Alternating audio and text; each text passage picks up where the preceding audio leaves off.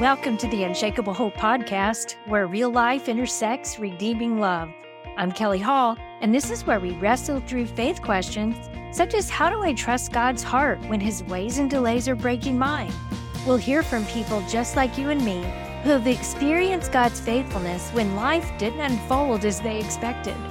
My prayer is that God would renew our hope in His Word and His love through these conversations.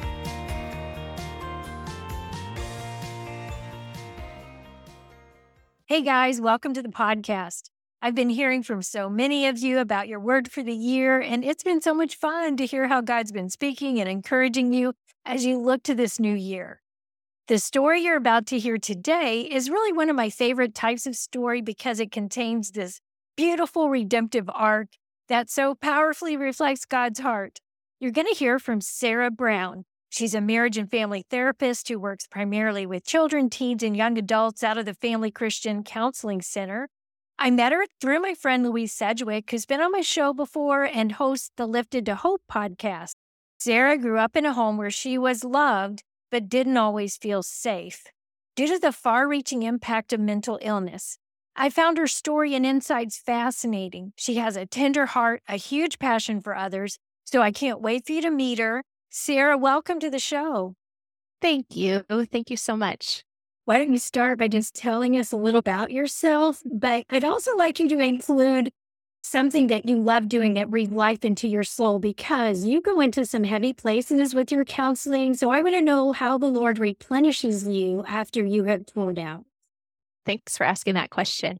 A little bit about me is I have been married for 22 years. I have four kids, three boys and one girl, starting to become adults. So I have a 20 year old and I have an 18 year old, a 16 year old, and a 12 year old. And so it has been a delight for me to raise those kids for most years. I was a stay at home mom. And then I was a teacher for two years and then I realized that was not for me. And so I went back to school to be able to get my master's in marriage and family therapy. It is a place where I carry he- heavy stories and I walk people through trauma and I walk people through just those places where they feel sometimes alone. And so, where I kind of get my soul fed is a, a beautiful community of women that I get to regularly invest in. Um, monthly mom night, mom's night out, I try to at least every one or two weeks meet up with my coffee with my closest friends to be able to share our stories. And then I really do feel vibrantly fed by my job. So even though it's heavy, I see God at work almost on a daily basis when I'm sharing the stories of my clients. And so there is great, oh, there's just a holiness in being able to walk with people. And so I haven't yet gotten to a place where it's not life bringing and leaves me feeling very heavy it might come. But for now, those have been the places where I really find my hope and my joy and my delight. Oh, I love that so much. It reminds me of that scripture, Isaiah 58 11, that says, The Lord will strengthen you and you'll be a well watered garden. Absolutely. Absolutely. Well, Sara, tell us how you became a marriage family counselor and also what led you to primarily focus on the young ones. Yeah from the time I was young, knew that I had a gifting in teaching, and that teaching was going to be focused on kids. I mm. just, my church really invested in me. So by the time I was 13, I was leading Sunday school classes. When I was in high school, I was an intern, being able to direct children's programs. And so I always knew there was just this part that God had in me that was for kids. Part of it comes out of my story, which you'll get to hear more of, where I lived a life where I was just performing really well, but not very well known. And so it drew out in me a desire to know kids. I thought for sure I was going to be a teacher. I thought for sure that was what God's path was for me. And I went to college to get my teaching credentials. And then my junior year of college, I had gotten married. And at the summer of my scene, before my senior year, I actually found out I was expecting our first son. And so I dropped out of school because I it wasn't going to work for me to be able to, to finish my teaching credentials. And so I changed paths. No longer was I going to be a teacher. I knew that might come later in life, but I was going to be a mom. And my husband was able to provide enough that I was able to be a stay at home mom. And I did that for 14 years. And in that time, I got to be in Sunday school. I got to um, be the teacher of Vacation Bible School. I got to lead some of the camps as the, the as the teacher at those camps. So God was still really pouring into me this realization I am gifted at being able to share God with children at that time, mostly elementary school children. I also got to work with women I started with a friend a miscarriage group because miscarriage is a part of our story. So we had five miscarriages in between those four kids that we do have. And I was able to write a curriculum with a friend, and we kind of created a group for other moms who had gone through miscarriages. So God was developing both that desire for teaching children and also just this place where I was able to invest in women and have them invest in me, especially during the crises of life. So then when my youngest was old, my youngest was 3 or 4, I start I went back to school. I wanted to get my credential. I wanted to teach. My kids were starting to be school age and so I thought this is the time. And I finished and I taught and it was so difficult. Mm-hmm. Teachers, mm-hmm. you guys are amazing. If there's any teachers listening, oh my goodness, I love kids and I worked in a Title I school, which means that most of the kids were under the um, poverty level or at poverty level. And so I found that I just wanted to be able to love these kids well. But when I had 30 with all their needs in a classroom and I was expected to teach them math and social studies and reading and writing, and I was like, these kids need something so much more for their life to be able to for dynamics to change, for their life circumstances to change. They need heart change. They really need Jesus. And in a classroom at a public school, I get to be a light for Jesus, but I don't get to really share him the same way that I got to when I taught Sunday school, when I taught vacation Bible school. So I taught for two years and it sucked my soul out of me. And mm-hmm. I couldn't keep doing it because I would I see the kids and I go, this kid needs me and he needs me for more than what I can offer at school. So I I left, didn't quite know what I was going to do. I homeschooled my daughter for a year and then COVID hit. So it was 2020. And I had a friend who was a teacher for 18 years and she had just started a program to become a therapist. And I went, my eyes blew up, like my whole head blew up of I could do that. I could do that when I was in my 30s, therapy changed my life. I did some EMDR therapy to work on my childhood trauma, and it moved me from moving in really unhealthy patterns to being able to see a way to move toward healthier patterns.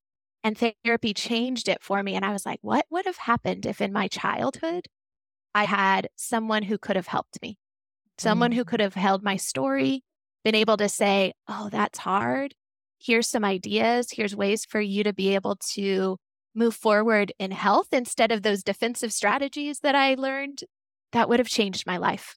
And so I was like, I want to do that. I want to change lives and adult lives. So great. But if I could change lives before they've gotten into relationships that have re traumatized them, if before they have kind of entrenched themselves into the patterns of life before they've gotten substance abuse disorder, before how great would it be to change those trajectories? And so when I was in my program focusing on kids and adolescents and young adults, really felt like a calling.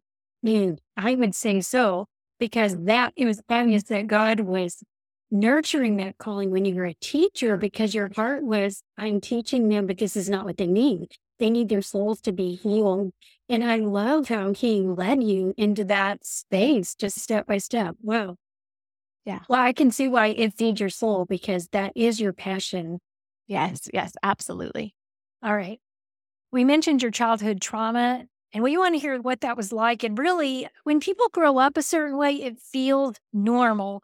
So I'd love to understand when you first understood like, oh, this isn't normal. This is not how other people live. It's interesting because even if you had asked me in my 20s, I would have said, yeah, I had a good childhood. I grew up, it was pretty, it was good. My parents were Christians. They're still married to each other. I'm doing well. I'm not quite graduated from college, but I was doing well in my life. So I was like, no, my childhood's not affecting me.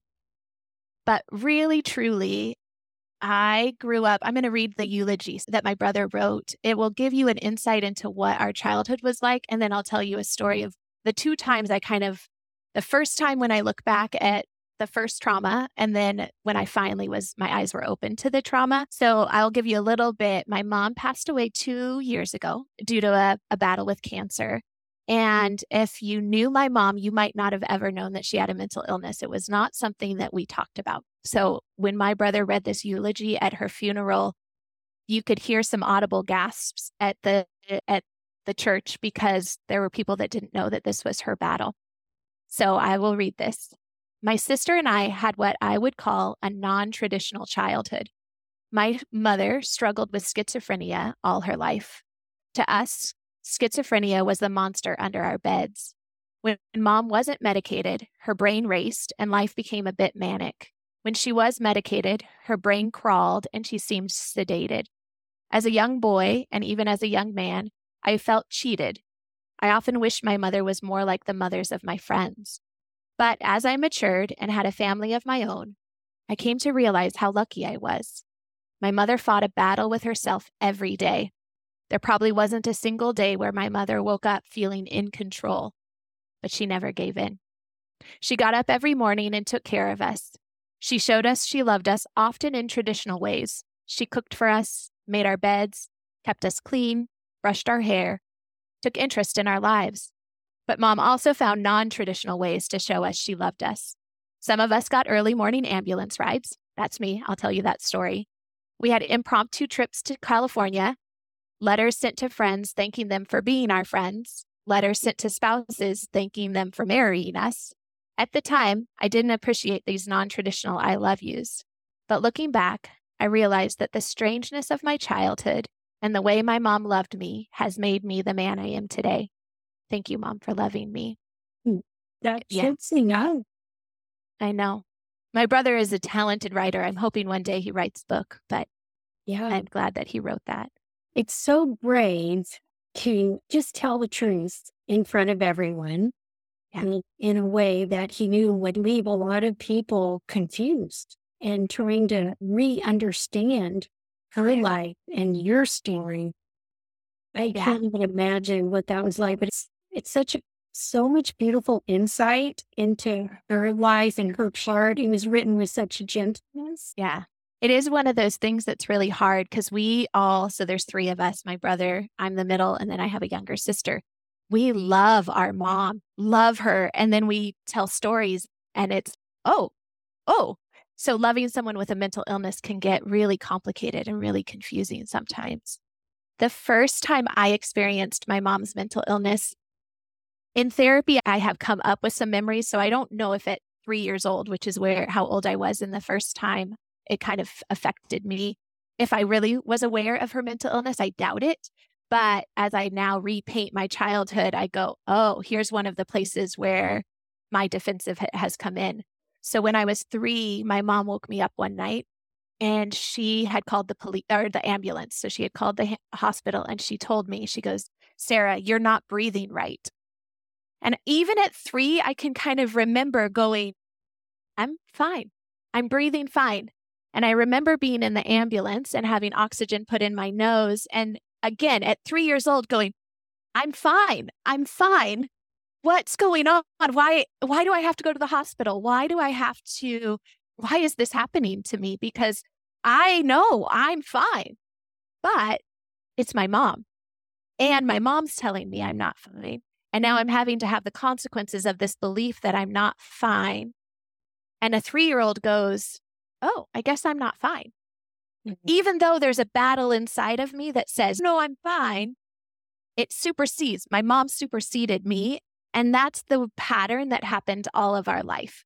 My mom's my mom had paranoid schizophrenia. And so when my mom was paranoid about something, we just came under that paranoia. So for a while, these are other little tidbits of our story. My mom was afraid our mattresses were going to kill us. I don't exactly remember why, and so we slept just on the boards of our bed. We didn't have mattresses, we just slept on boards.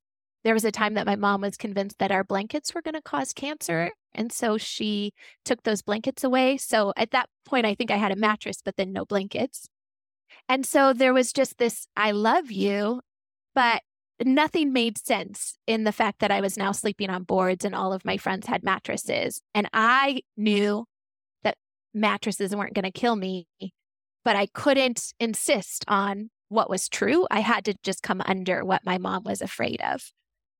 When I was three, I know that's been significant. There was a story that I told myself of it doesn't matter what I believe or it doesn't matter what's true. It just matters what other people around me need, and I'm going to meet their needs.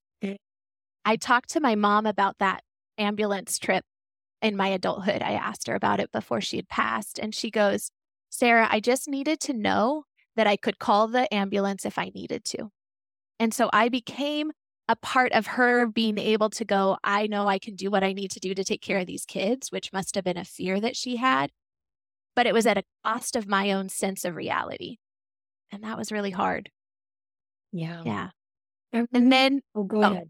The story of when I actually found out and knew that my mom was sick and that it was called schizophrenia was when I was nine and my mom had stopped taking her medicine. So when like my brother said in the eulogy, when she was medicated, she was just at a, like, just, she moved a little bit robotic. Her laughter was a little bit less. She was kind of muted. Um, but when I was nine, she had stopped taking her medicine. And so she had gotten into a pretty manic state. So much so that we had an incident where my dad had finally gotten fed up with one of my mom's paranoias, the blanket one. So he was insisting that we could have blankets and he locked us in the bedroom with the blanket and my mom was outside. And my mom was terrified because we were now with blankets that were going to kill us. And so she just manically, this is a weird story to tell because if you know my mom, this would be so out of character, but she punched a hole in the wall and unlocked the door and was so mad at my dad. And so the police had to be called, and my mom had to be taken to an institute and put in a place where they could force her to take her medicine for a while to get her back to a, re- a regular state. So mm-hmm. that was our first time, my first time of really realizing okay, my mom is sick, her brain's not working right, and she needs help. And then it was also the first time that I was all alone without my mom, which came with its own. My dad wasn't the caretaker, my mom was. We went to friends, and friends get tired of having whatever. There's more to that story of mm-hmm. where it really made me feel different than everyone around me. And my defensive strategy was no one is ever going to know. I'm not going to tell anyone that this happened. I'm not going to talk to anyone anymore about my mom's schizophrenia. It makes me feel like they're going to look at me. At nine years old, I knew my mom was sick and I was never going to tell anyone about it. Yeah. Well, you tell us what happened when you were nine. I remember your friend said something hurtful about yeah. that. Well, do share that. Yeah. So the reason I decided to never tell anyone was my dad was working. So he was a faithful provider for our family and he was working every day. And when my mom wasn't home, we needed places to go. We had a lovely church family and I had a good best friend. And so I was going regularly to that best friend's house. And being kids and being only nine, at one point she wanted to do something different than have me at her house. And so she unkindly but probably just because she was young, said something to the effect of, I hate that you have to come over here because your mom's so crazy.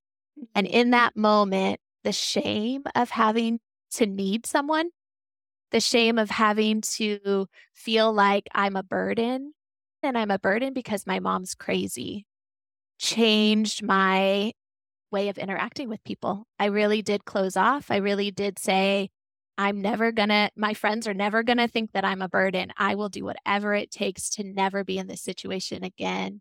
And a lot of my defensive strategies have come out of that that moment, that trauma, that feeling rejected and feeling like I was rejected because I was too needy, mm-hmm. too much. Yeah. I'm just curious if an adult had been there and witnessed this happening, is there anything an adult could have said? I mean, from your viewpoint now as a therapist, is there anything that could have been said that would have kept that moment from becoming such a shame point for a child?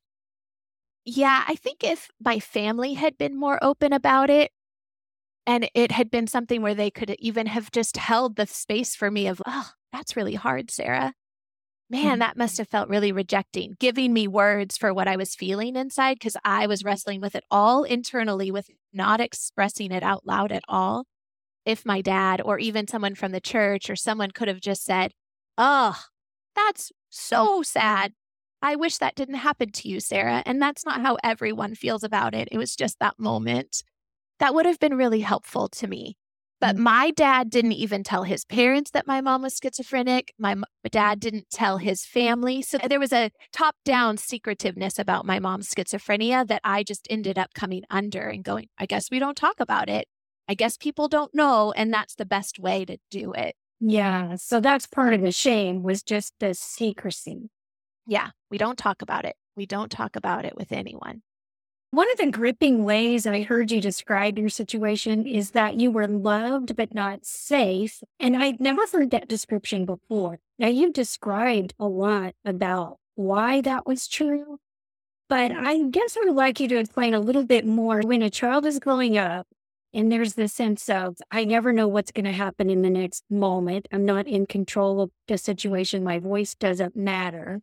Is that the kind of not feeling safe you're talking about? Yeah. So I was kind of even in preparing for here, I was trying to wrap my head around the idea of safety. And I was just thinking about how we re- really do have physical safety and then we also have emotional safety. Mm-hmm. And those both need to be there in order for a sense of safety in your in yourself to be felt. And so I was thinking about that piece of my childhood I was being told I wasn't safe by my mom. So I had an active sense that I wasn't physically safe because mattresses could kill me, blankets could kill me, my family might be trying to poison me. Um, things like that. Because of her paranoia, I had an active communication that I'm not safe. Then there was this sense of there wasn't space for me to be emotional. There wasn't space for me to be scared. There wasn't space for me to be angry or sad because we didn't talk about it. So you couldn't say, Hey, I'm really scared by what's happening with mom because we didn't talk about what was happening with mom. And so the where I really lacked safety was in that emotional ability to say, this is what's going on internally for me. This is what's going on in my experience. And to have that validated and acknowledged, mm-hmm. they didn't know that I needed that. And really, truly, one of the things that I've learned about schizophrenia is the things that some someone who has schizophrenia, what helps them in their community is when people have don't express their emotions as strongly. So if you mute your emotions, you can help a schizophrenic not have as many ups and downs. And naturally, me and my family learned that if we stayed centered and stayed okay, mom didn't have as many highs and lows. We all did that. Okay, so you weren't free to process your emotions, you weren't free to state them, and that's always what brings healing. So you've explained how the shame, how shame entered the picture. And I'd love for you just to explain what that was like for all three of you as siblings, because I'm curious what the lies were that were at the root of the shame. You've said a few of them, but I'd love to hear how that played out. Yeah we all did it differently. So my brother and sister and I all have our own story and we all have our own protective strategies. And so my brother, you'll get to hear some of these things if you do any work with anyone who's grown up in addiction or but my brother became the clown. So my brother is hilarious. Oh my goodness, he doesn't take things very seriously. I, he's quick to joke. He is so capable of just bringing levity and light to any mm-hmm. situation. And so that was mm-hmm. his coping strategy. As long as I don't have to feel my feelings, I'm okay. I'm okay. And my strategy became hey, as long as everyone around me is okay, I'm okay. There's a little codependency in there, a lot of people pleasing. And mm-hmm. so, as long as my mom's okay, I'm okay. As long as my dad's okay, I'm okay. And I got really good at making the people around me okay and having feelers out for what anyone needs to hear, anyone needs to know. And I'm still really good at that. It's um, exhausting. It is. It is really exhausting. I, in one of my therapies, I just realized that I have these like Spider Man is my favorite superhero, and I have a spidey sense that just moves out of my body. It would kind of like I closed my eyes and just realized that there's all feelers that go out into the world And there were very few feelers that go into my internal experience. And sometimes that feels like a superpower, like Spider Man. Okay, I can calm a room, I can do this. But it really left me and still leaves me unaware of what's going on inside of me and unaware of because of what's going on inside of me, how I'm affecting those outside of me.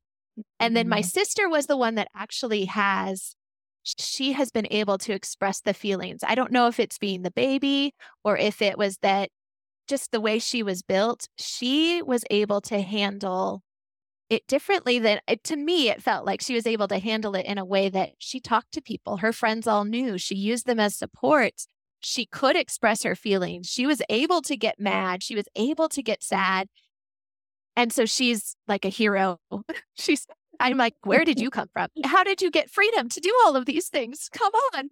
And I, there were ways that it affected her for sure. There were ways, but it seemed like she could call it out better. Yeah. That she could say, this wasn't, this doesn't work for me. Yeah. It's such a good picture of how we heal pay attention to your soul. Say it out loud, tell the truth, and then bring that before the Lord. Let Him deal with it. I know that unprocessed feelings just get stuffed, and that makes us react in ways that don't make sense. Yeah. As you walk through all of this, uh, I want to know in your faith walk how you learned to trust God with all the suffering and if you were offended with Him, because that was a lot for a kid to go through. And at 20, you didn't even realize you needed healing. Yeah. I think there was a grace. And I think one of the ways that God really did help is that I grew up in the church. My first Sunday school class, I went with my big brother when I was two. And there was just this sense, this like, this, I don't know, it's supernatural. There was just a concrete sense that there's a God. You'll mm-hmm. hear that I wrestled with him, but at least from two and then when I asked him into my heart when I was seven, and through all of it, there was just this reliance on the fact that there was a God and that this was something that was like it was felt in my soul that he existed. So I never questioned that and still haven't to this day qu- questioned that. Now, I've questioned if he's good and I've questioned if he's for me. There's a sense when you go through something as hard as that where you're like, God, how do you call this good? And you were the only one that had the power to change this, and you didn't. When I was a kid, I didn't question as much. I got told and I just believed. Got told and I just believed. It was what was going to make everyone around me feel better is if I believed and if I honored and followed God's plan. God and I, okay, I had a deal with God. God probably wasn't so much on board, but I was like, okay, God, I'm going to do these things. I'm not going to do these things, and you're going to give me a good life. So from a young age, it was like, okay, you don't want me to do that? Cuss. Well, I won't do that. You don't want me to lie? I won't lie. I'll be real honest. You don't want me to do all of that. Okay, God, not doing that. Okay, you want me to read my Bible. You want me to be able to live out, out of my gifting. You want me to do these things. I got it. So, God, you got to give me a good life. So and it equals A plus B equals C formulaic approach to theology. Yep. And so I, am sure God was on board with that. At least from the time I was a child, I was like, I got it. God and I got a deal and things are going to go well. So really it took into my adulthood and suffering in my adulthood for me to question God's goodness and question his faithfulness. When I was 23, we had our first miscarriage and we lost a, a, little one. His name was Elijah, and we lost him at 18 weeks. And so it was a pretty significant loss in my adulthood. And I, previous to that, thought my A plus B equals C was going super well. And it was the first time I kind of had to come to grips with, oh, this A plus B thing isn't working. So, God, I need you to show up in a way that is different than you and I have experienced with each other because I am so mad at you. And at this time, I still wasn't thinking about my childhood. I thought I did well. I, I survived it fine. It was fine. So at 23, the first big trauma that made me go, I just didn't feel like God's for me was losing Elijah. And so honestly, I had to draw really close to God and let him see my anger, let him see my sadness, which was probably the first time that I got in touch with those feelings and was willing to let him see. And I let one friend in. And my husband got to see some of it, but I let one friend in. She got to see it for a moment. she actually tells a story where she goes, Sara, you cried for one moment, and I asked you a question What happened? Do they know what happened? And you shut off your tears and you never cried with me again. So. I got a mm-hmm. moment, a very small moment where I expressed my feelings with her. But I really had to cry out with to God and I really had to wrestle. And then we didn't get pregnant right away again. And I wanted to. It took us nine months before we got pregnant again. And I was so mad because in my mind, I could have had Elijah and gotten pregnant again so that I'd have my next one. It was like, God, you had to have made this worth it that that this next child, which is my daughter Ella, couldn't have happened if I hadn't lost Elijah. And I know timeline things like, but in my mind, I was like, God, prove to me you have something better or something good. And it felt like he, I wasn't pregnant by the time my due date came. Yeah. Yeah. And it felt like God wasn't going to redeem it.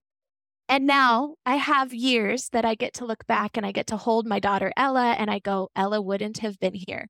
Zane wouldn't be here. Indy, my son, my youngest, wouldn't be here if not for the loss of Elijah. And I see that there was a plan.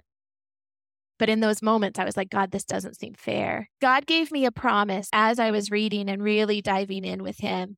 He, I read the story of Abraham and Sarah, and God said, You'll have a child within a year. My, I tell my husband this, and he's, he kind of missed the mark, Sara, but on October 11th, which was the due date for Elijah, God gave me that promise you'll have a daughter or you'll have a child within a year. And my daughter was born one year and eight days later. So mm-hmm. it wasn't quite within the year, but she's October 19th, a year after where Elijah would have been born. And so there was getting to see his promise fulfilled and that he was willing to even give me that assurance. He spoke to me. He called me his daughter. He called me worthy. He called me and said, I know this is hard. I know that this is painful. I know that you don't trust me, but I'm going to give you a promise that you can rely on. And it just developed some of my faith. I think that when we experience God's personal love for us, it heals our hearts. That's what we need. We need to tell him what's hurting and we need him to speak to us about those places in our heart. We need him to deal with those tough questions we're experiencing and we feel seen, heard, loved, affirmed. Yes, yes, yes absolutely. I mean, that's just beautiful. Thank you for sharing that. You mentioned that you had had five miscarriages. Where did they occur in the story? Yeah. So I had my first son, Wake, and then we had a miscarriage and he was we lost him at 18 weeks it was a cord accident so he had wrapped himself up into the cord and then we had ella and then we had zane zane and ella are just 21 months apart so we got to have them really quick and then i was going to finish my family i wanted four kids i knew it was going to happen and we ended up having four miscarriages every six months for the next two years when zane mm-hmm. turned one we had our first miscarriage and then for every six months from there we ha- we lost four unknown reason. There wasn't really. And then we got pregnant one last time. And I said, This is our last attempt. I'm not going to do this again. And we had friends pray over us. I, and he's here and he, he's a miracle and he's so sweet and one of mm-hmm. the kindest boys that you'll ever find. Wow. Yeah. Holy, that is a hard story and a beautiful story all at the same time. So I want to get into this before we run out of time. All of us encounter people with shame.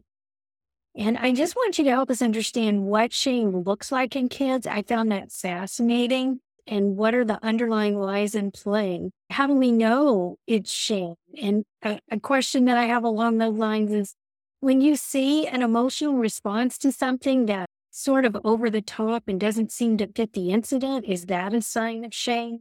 So just try to explain that to us. Yeah. Absolutely. Over the top emotional reactions are typically out of shame or fear. Those are going to be your two places where kids, especially, react out of. It's hard because it comes out as anger a lot and it comes out as un like behavior that you have to stop. Like you just, they can't do what they're doing. Mm. But if you understand that underneath it is there's a need that needs to be met, there's a story they're telling themselves. When I work with clients, I call it an unhelpful thought. So I'm stupid. I'm too much. I'm not enough. I'm not loved. kids start to tell themselves those unhelpful thoughts. And those to me is just the story of shame. And every kid has their own story of what comes into their head. And it's surprising because you'll walk into these sessions and their parents love them and want what's best for them. And these kids are still telling themselves the story of, I'm mean. I'm not loved. I'm ugly. And those stories are in eight year olds. Those stories are in 10 year olds. Those stories are in 15 year olds for sure. And so shame kind of comes in and just says, there's something wrong with you. There's mm-hmm. just something wrong with you. And when you think there's something wrong with you, your behavior comes to prove it so that other people will see that thing that's wrong in you. And so you're it's kind of a self-fulfilling prophecy. I I'm exploding. That's going to come out. And if a parent can go, they're exploding, I need to get curious. I need to get curious at what's underneath this. I need to get curious of what's the story that they're telling themselves. What's the fear that they're having? What's the need that's coming? Instead of insisting, and it's so hard, insisting on the behavior change, which also needs to happen. so it's the balancing of how can I get them in touch with what's going on internally so that it can help them change what's happening externally. The hard thing is you have kids and adults who externalize it. So those are the ones that are going to fight. Those are the ones that are going to hurt the people outside of them. And then you have those that internalize their shame. And those are the ones that are going to have eating disorders, substance use disorders. They're going to be the ones that isolate and pull away from their people. And they're a little bit sometimes harder to know because they may be super compliant and super on the surface doing all the right things. But inside, there's this story of shame, this story of I'm not I'm not enough. I'm not loved. That one sometimes only comes out in whether or not it's self harm, suicidal ideation, eating disorders. But I would say sin in this world, the sin we do and the sin we uh, have done to us, almost always breeds shame. Unless, like you said, it comes out into the light, it's spoken out loud. One of the podcasters that I listen to says grief needs a witness. And so those feelings that you have inside need a witness. They need someone who will listen, someone who will hold your story with you. And hopefully that's your parents. Hopefully that's your siblings. Hopefully that's your closest friends. But I feel in our society, we're a little more isolated and, and we don't want people to witness our story. I love that. We need a witness. I've heard it said that when you're wounded in relationships, God uses a community of relationships to bring about healing. And that's what you're describing, right? Yeah. When I was going through those miscarriages for those two years, I was a part of a close knit Bible study group. And what I called them were my hope holders because I couldn't hold hope. I couldn't hold even faith in God. I needed them to hold it for me. They knew my story. They knew me well enough to go, God's got her. We don't have to be afraid of her faith journey, but we're going to hold the hope for her right now. We're going to be the ones that when she rages at God, we get to just hold that space. So I could come into Bible study going, I don't get this. The Bible says this, that God says this, and I'm not seeing that. And they'd be like, Yeah, isn't that so hard? And then they'd cover me in prayer. And I knew they were praying for me outside. And they walked those two years with me and eh, celebrated my my my baby and celebrated my journey and celebrated that it got to turn into helping others through their journey. They mm. were my hope holders, and I needed that. I love that. Hope holders. And that was a beautiful explanation of what that can look like and how we can bring that to other people. Thank you. So we're getting to the end of our time, and I'd love for you just to give us a hopeful word. We're all flawed. We bring our baggage into these relationships, and we have kids who are flawed, and then they perceive our flaws through a lens that says, this is my fault. And so, how do we parent in a healthy, ah. hopeful way that honors the Lord? Yeah, that is a difficult question to answer because I have four kids and I had to learn to parent each and every one of them differently. And so the answer doesn't get to be as clean as, oh, here's your three steps to good parenting. But I'm going to give you three steps to good parenting. I, the way that I um, talk to the parents of the kids that I work with is every child needs to be heard, needs to be seen, and needs to be validated. Heard means you give them space to just talk to you. It could be that they do it in a way, those externalizers, they're going to be like, I hate you. You're the worst mom ever. I can't believe you did that. This is so stupid. I hate this. And you have to hold space to be able to hear them. And then the scene means that you are willing to go, Oh, it sounds like you're really angry. It's the going underneath and kind of being curious and a little bit of an archaeologist or like a digger. Dig out what's underneath this.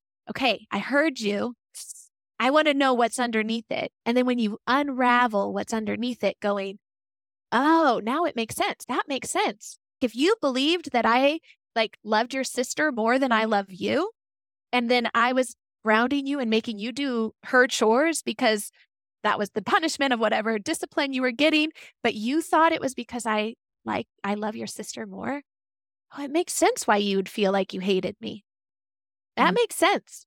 Now, can I tell you what's true? Yeah, a mom's love doesn't get divided by her kids, and I absolutely adore and love you. So it's there's the validating. It doesn't validate that he yelled at me and told me that he hated me. It doesn't validate his behavior out of it, but it helps him go, I'm not crazy. I'm not just a bad kid. I'm not innately just flawed.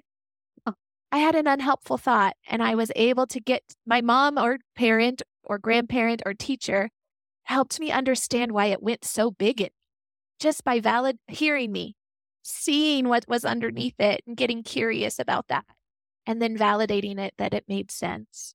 Oh, that's a beautiful way to explain all that, to show us what it looks like. We need you to come into our homes I have clients that'll say that. She's, I had a client who I was talking to, and she's, you always say the right thing. And I was like, well, when my daughter went through, this is what I, uh, my daughter popped her tire on her birthday. She popped her car tire. And the first thing I said to her was like, well, you're going to have to buy a new tire. And she burst into tears. And she's, you don't always say the right things to your kids, huh? And I was like, no, I do not say the best things to my kids the first time, but I try, make repair when I do it poorly. I tell parents this, and this has been my two things that have been my saving grace is we only parent, we can, as a parent, we parent good 20% of the time, we repair good 80% of the time.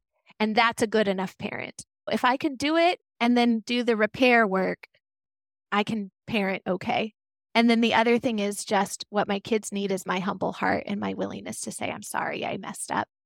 Mm-hmm. And ask them for forgiveness and be willing to humble myself to their experience, even when it's so hard. Well, yes, even when it's so hard. Was that the repair you're talking about? Being and say, I'm so sorry. I'm, I was angry. I shouldn't say that. Yeah. And it's letting them say, This mm. is what I felt. This is what I mm. experienced in you. Like to put have them put a mirror up and go, Mom, your face gets ugly when you talk to me like that. It's you don't even like me or you don't see me. I don't know what your kids might say. I've had to say, yeah, you're right. I am sorry. I shouldn't have done that. I did it at, at your cost because it made me feel better in the moment, but it was not worth it. And I'm so sorry. Next time I want to do it this way. Yes. Thank you, Sara. That's really helpful. I love all of the techniques you've given us, even just helping us be aware just being aware of what's going on inside, being aware of what's going on with the people in your family, and responding in a way that helps them feel seen, heard, validated, and and also the part about repairing. You know, just because you messed up doesn't mean it's over. You can step back in and repair, and then that becomes a really special time and not a place that this child will look back on and say, My mom didn't love me. Yeah, absolutely.